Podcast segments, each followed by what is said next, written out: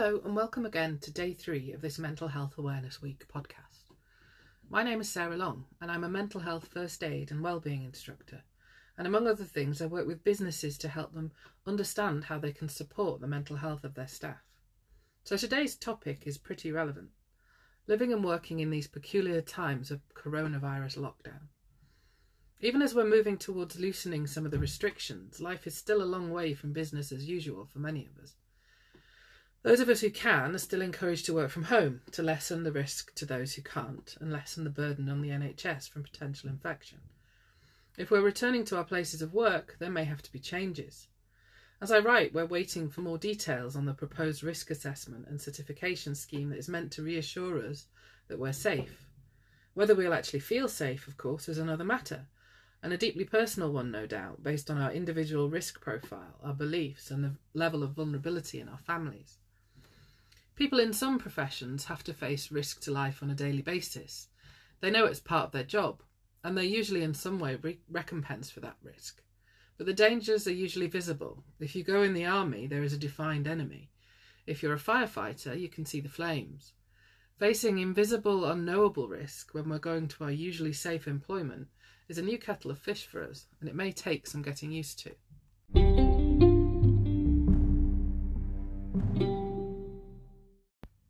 So, yes, these are unusual times with specific fears. We have this possible risk to life, this virus, which we know has killed at least 30,000 people so far in the UK. As I write this, sadly, we know it will be more by the time you hear it, even if the death rate is slowing. A virus which some of us don't even notice if we catch it, but which can be severe and needing hospital treatment for up to 20% of us, one in five. And if we find ourselves in ICU, we have a 50 50 chance of coming out alive. Some people seem convinced it's all being blown out of proportion, or even that it's a hoax. Some seem certain that they will be in the 80% of lucky ones, even if they do catch it, even though there doesn't really seem to be any way to know. While there are factors which increase your risk, there are also exceptions where everything was in their favour and they still died. As I've mentioned before, we have an innate risk assessment system, some of us more sensitive than others. We detect the potential danger that coronavirus presents and we react to it. There's no one right way to act. There is no normal way to be at the moment. Some of us are very anxious. How does fight or flight work against a virus? Perversely, being high, in high states of stress suppresses our immune system. Fight might be the urge to protect oneself and one's family, which could be behind all the panic buying we saw at the beginning of the lockdown. It might be denial, refusal to believe that there is such a po- possibly formidable enemy, or finding other enemies in conspiracy theories and so on. Flight, certainly the urge to hunker down. Freeze, not knowing what to do, what to think, struggling to concentrate or act. Flop, feeling exhausted and overwhelmed, sleeping a lot. And it might be that we feel one thing one day and another the next. If we're not finding anything which makes the threat go away, we keep cycling through our options whether we like it or not. We're all dealing with this in our own way, but we're also having to navigate each other while we do it, which is difficult. Sometimes something which makes us feel better, or which makes or which feels like the right way to respond to things, can really rub someone else up the wrong way, or be the exact opposite of what they need. Careful diplomacy is needed if we're not going to end up at each other's throats. Some people have been very keen to say that we're all in this together, which is true in one sense, that we're none of us that we're aware of immune to this virus, in the same way that none of us is immune to the possibility that we might develop mental health difficulties. But it's not true to say that we're all affected in the same way, or that we're all exposed to the same risk. Even our experiences of lockdown are going to be different. We can say we're all in the same storm, but some of us are on land, some of us at sea some in luxury liners with staff, some in leaky dinghies, some desperately trying to swim in the tempestuous waves. As we enter a new stage of lockdown, we're having to work out where we are. Can we work from home? Are we essential workers that have to venture out to keep things going and to care for others? Are we having to start considering going back to work, even though we're not classed as essential, because there's no way to do what we do at home? Or can we not work at all? Are we furloughed? Is our business still closed? Were we not working before anyway, either being at the most vulnerable end of the socio-economic scale on benefits or without them, or at the other most privileged, able not to work or have to worry about how we will get through because we're financially comfortable enough to be able to tide ourselves over. Beyond that first classification of ourselves, there are other factors. Where do we live? Do we have children that need caring for and educating? Do we have a partner to help us, or are we alone? If we live with others, do we get on with them, or is there tension or even violence in our homes? What space do we have? If we share a home with someone else who is also trying to work, is there enough space, enough bandwidth for us both to do what we need to do? Do we have outdoor space? Do we have a car or drive, or is it more complex and time consuming for us to get our essentials? Our caring responsibilities, our own state of physical or mental health, how supportive or innovative our employers are prepared to be. So many different factors which will shape the experience we're having of this time. So there's no one right way to do things. We'll talk about some of the different possibilities, but know that what is right for one might not be right for another, and nothing should be set in stone. Finding the best way through will be trial and error. Things that don't work out are not mistakes, they're lessons, helping us to find what works for us. They say up to 49% of us have been working from home in the past few weeks. It's a revolution, and one that's about time coming, to be honest. I'm not saying we should all be working from home all the time, but we should certainly be more open to exploring the potential benefit it holds for businesses and staff. Some organisations are ahead of the game. Obviously, those whose work is more tech related, but often also those based in expensive London or city centre premises. As real estate costs increase, office space is squeezed, and many firms reduce the ratio of desks to staff, introducing an expectation that some or all staff will work either at home or out of the office for some of the time. Not everyone enjoys or thrives on working from home, but it can be perfect for others. I've worked on agreeing reasonable adjustments for disabled staff members, people with mental health difficulties or other issues, which mean being in their own environment, not having to deal with a commute, makes them better able to do their job effectively. Even for one or two days a week, the change of pressure or pace can be helpful. There are schools of thought in the design of the workplace of the future which take us far away from being tied to desks, to having multi purpose environments focused on communication and interaction, or private pods for concentration, but also an expectation that we would have freedom to figure out where we work best for different tasks, and giving us the equipment we need to make it work. Making use of our homes, but also libraries, coffee shops, co working spaces, or even parks where do you write best? Where do you concentrate best? Where do you have your best ideas? Where can you focus on figures? Where do you have the resources you need, the privacy, the security? Most of us are a long way from that, and many of our jobs wouldn't really fit very well, but lots of us have at least one aspect of our work which maybe we don't need to be in the office for. And having the flexibility to be at home if we need to be in for a delivery or the gas man, or avoiding a stressful commute, or just staying home if we're feeling not so great but not sick enough to be off work, it can improve that work life balance and is shown to make staff more engaged and productive overall. But it requires trust and work and effective management based on outcomes rather than just presence.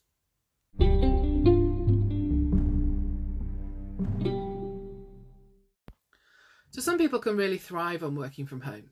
But let's get something straight. What many of us are doing at the moment is not really just working from home. Normal working from home arrangements are given thought, planned out, and are given our full attention. We should have risk assessments of our workspace and equipment, be provided with tech or furniture even if we need it. It isn't hurriedly organised, thrown at us without preparation.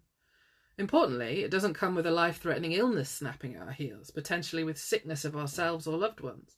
It doesn't always come with other people trying to work in the house with you, or not trying to work, just passing the time entertaining themselves. And it certainly doesn't usually come with trying to homeschool your older children or stop your younger ones from eating Lego or crawling into the fireplace. We are not working from home.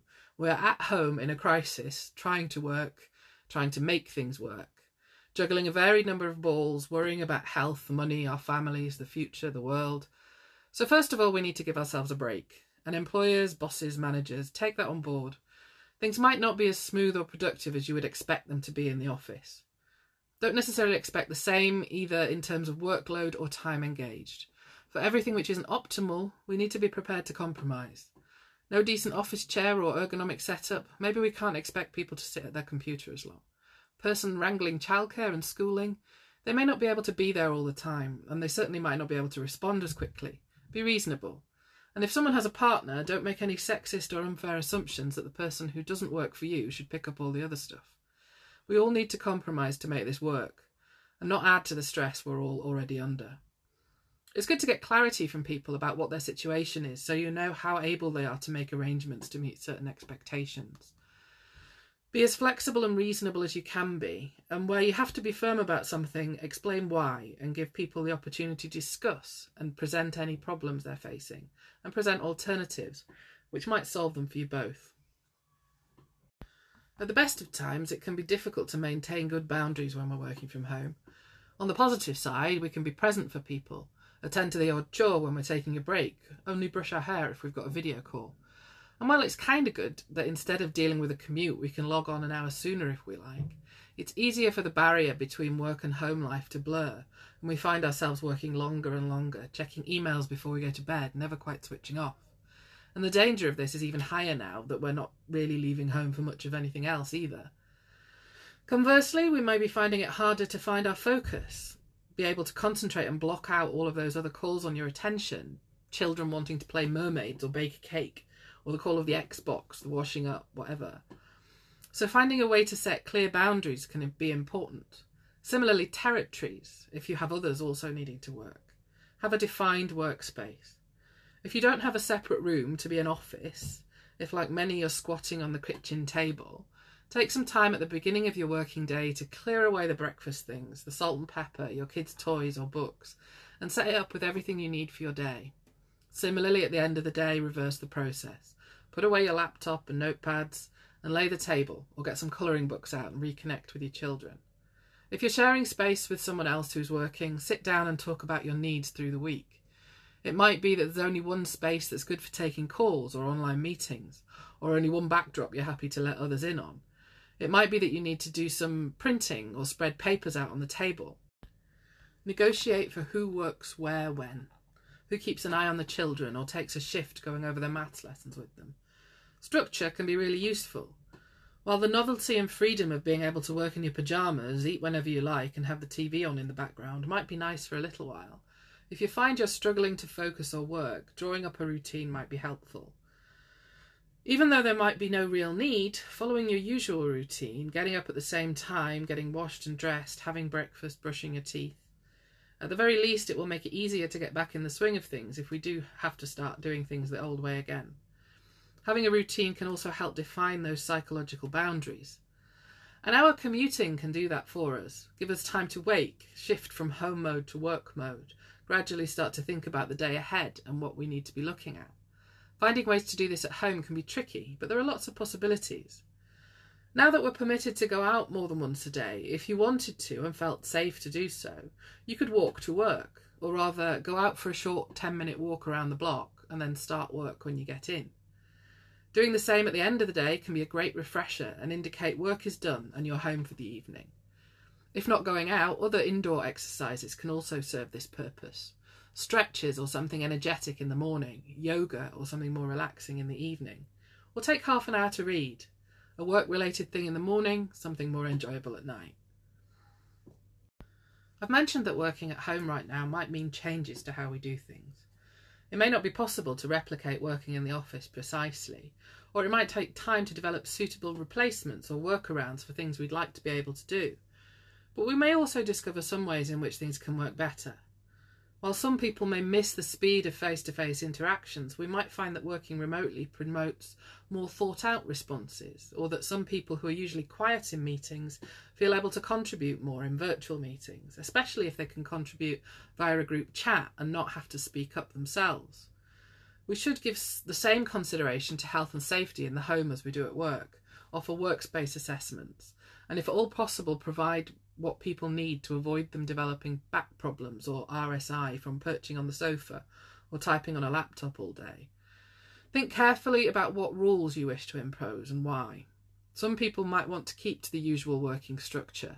Others might find that the ability to work for a couple of hours here, then break for an hour or two before resuming, etc., could help them keep fresh or better manage their other responsibilities. Don't overuse Zoom or other online meetings. Now is a good time to think about whether you really need a meeting. What could be done via email or online chat or by jointly contributing to an online document? Giving people a longer period of time to research and respond what you need from them can improve the quality of work sometimes, as well as not adding to video fatigue.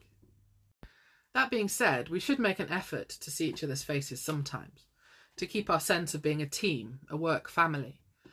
Some teams like to do a check in at the beginning or end of the day. What are we all working on? What issues have arisen today? So people get the option of pitching in with ideas and solutions in the way you might if you overheard someone talking across the way. Having an ongoing office chat or message stream can also serve this function. Avoid duplication and share knowledge by having an idea what each other's doing. But checking in should be about more than just work. We really need to be able to connect, to have the opportunity to talk about how things are going.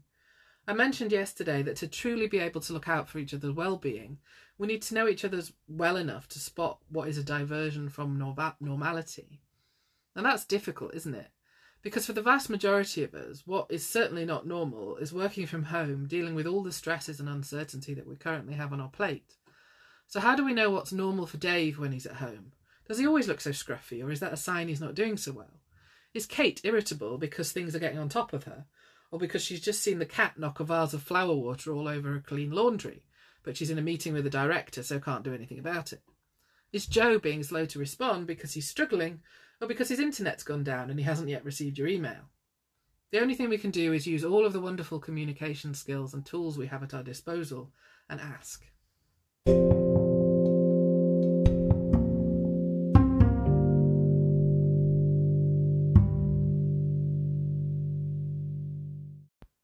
Difficult though it might seem at this socially distant time, we need to build and boost our relationships. We need to make an extra effort. It dawned on me the other day that I have no no excuse for not meeting up with some friends I haven't seen for years, in the sense that we've never managed to meet up because we live hundreds of miles apart.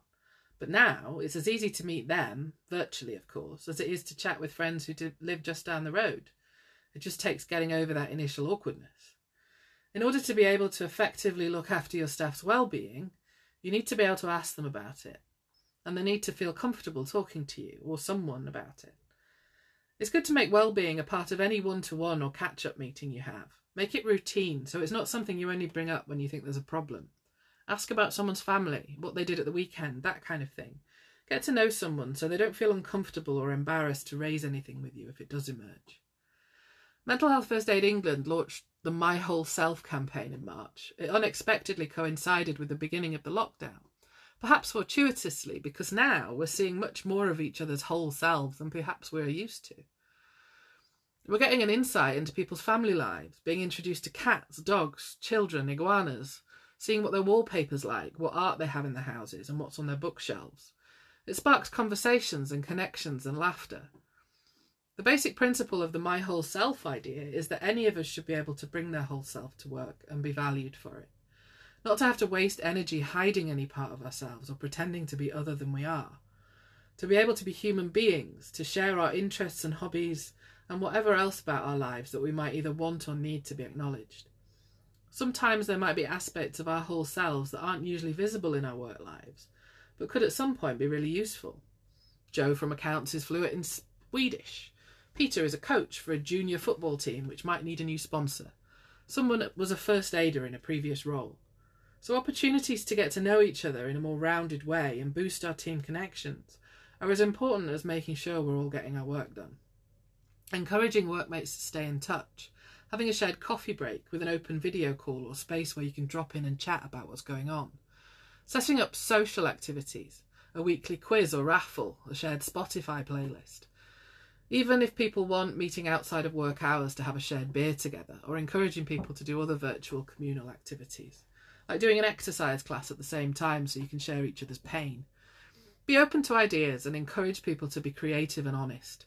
Leave all channels and methods of communication open, including the option of anonymity, and ask people to tell you what is and isn't working for them. What works for one won't work for all.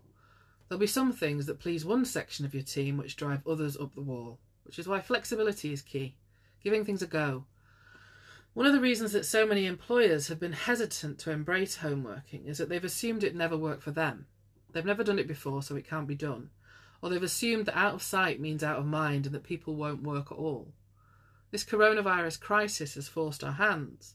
If the alternative is no work at all, then people have been prepared to give this home working thing a try.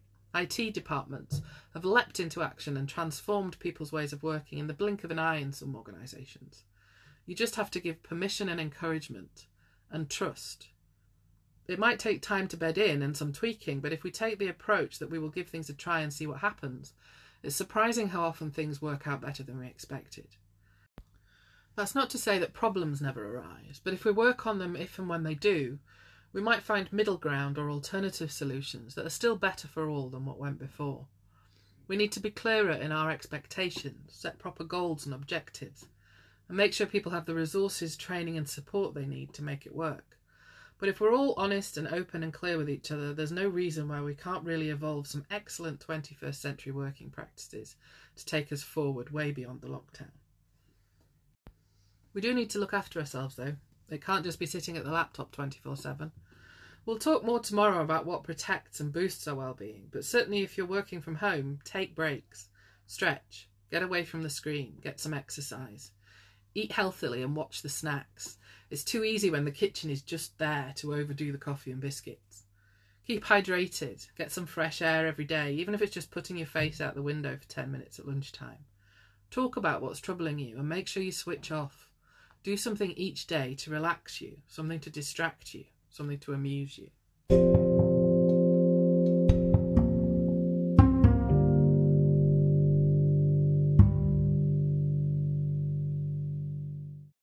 Those of us who aren't at home, who are still going to work, or who are now starting to return, it's a tricky one.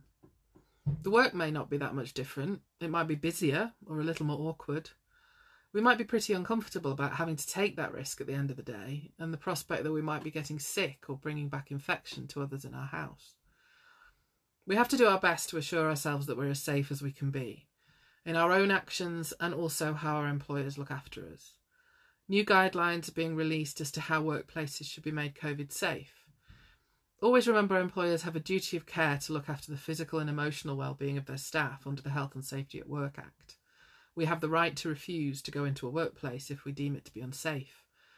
If you aren't confident that everything's being done to look after your well-being, flag it up with your manager, with HR, and hopefully something can be done. In terms of our own perception of risk, there is also the chance that our anxiety will blow things out of proportion. While it's difficult to know what's reasonable, if you're feeling excessively panicked at the concept of going into work, or if you find yourself feeling the need to continually wash your hands or avoid situations, take a step back Ask yourself why you're feeling that way. Talk to others who you trust about what level of risk they're comfortable with. Talk to your doctor if you're finding yourself unable to do the things you want to be able to do. If you aren't working, if you're furloughed, you might be facing different challenges. Boredom, isolation, greater concern for your financial future, perhaps. Rumours that the furlough scheme will be scaled back or stopped don't help. What will your employer do if that support's removed but there can be no return to work? We can only cross those bridges when we come to them. Well, perhaps it is a good idea to think about and prepare for what we might do if the worst came to the worst. Meanwhile, what do you do with your time? For some, that's no problem. You've got your kids to look after, a million and one box sets to watch, the garden to sort out, the living room to decorate. Maybe you might be volunteering with the NHS or supporting those extremely vulnerable people and getting their food and medicines. Some unbearable gurus online are saying if you don't come out the other side of this, having set up your side hustle, got in shape, and learned ancient Sumerian, then you never lack time, you lack discipline. What a load of baloney. Yes, this is a great opportunity for those of us who find ourselves with unexpected time on our hands to do some of the things we might always tell ourselves we'd really like to do. But it's not just a holiday. It's a time of great stress and worry and concern, and that has an impact on us. Even if we don't have household and family responsibilities, we might find that we're too overwhelmed by events. We might find that we haven't got the energy or the focus. We might even get sick. Your mission for this crisis, should you choose to accept it, and let's face it, we don't have much choice, is to survive. To get to the other side still breathing, as healthy as we can be. To keep our loved ones safe. And after that comes our financial well-being. Any other goals and plans are nice to haves. You do find yourself with the mental and physical capacity to try new things, by all means do. All of us should, if we if we can, spend some time thinking about what's important to us, what we're missing and what we're not, what we're enjoying about this time, and similarly what we'll be glad to say goodbye to if we can. This is in a sense a collective trauma. For some a real physical trauma of risk to life. For some, the trauma of witnessing death, of trying to save people and not being able to, of bereavement and loss. But for all of us is an enduring trauma of unexpected change, high stress coupled with existential threat. This can and will have an impact. None of us will know how much. It will depend on what other such stress we've faced in our lives. But out of trauma can also come growth. We can develop clearer pictures of our values, of what we think is important, of what we want the rest of our lives to look like. So be open to those thoughts emerging and be prepared to learn from them.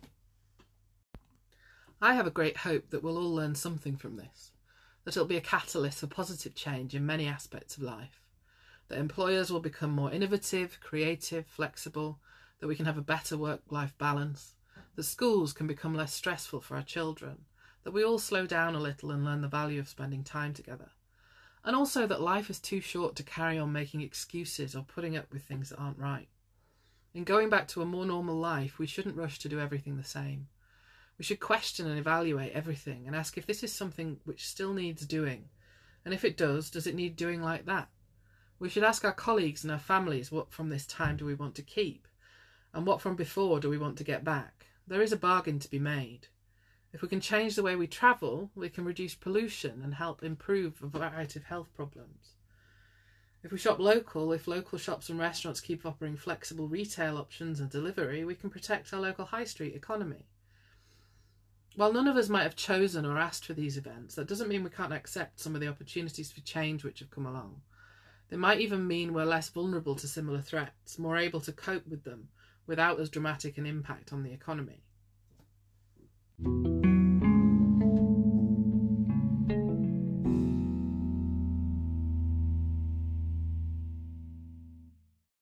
Tomorrow we'll look at the many, many ways in which we can look after our own mental well-being and boost our own resilience. Resilience can sometimes be seen as a dirty word in workplace well-being. People ask you to be more resilient so that they can carry on treating you badly rather than improving their behaviours. And while that can be how some employers use it, I see resilience as something which empowers. Just as vitamins, fruit, and veg might improve our immune system and increase our ability to fight off illness, Boosting our resilience helps us stay psychologically well enough to live life the way we want, including fighting against unfair treatment or inequality. We can talk about the ability to bounce back from adversity, but resilience also enables to bounce through, to cope with difficult times with less of a negative impact, and to bounce forward, to move on and grow and seize opportunities, including walking away from things which are not serving us any longer. I look forward to getting stuck into it with you. Have a lovely evening. Make sure you do something nice to relax.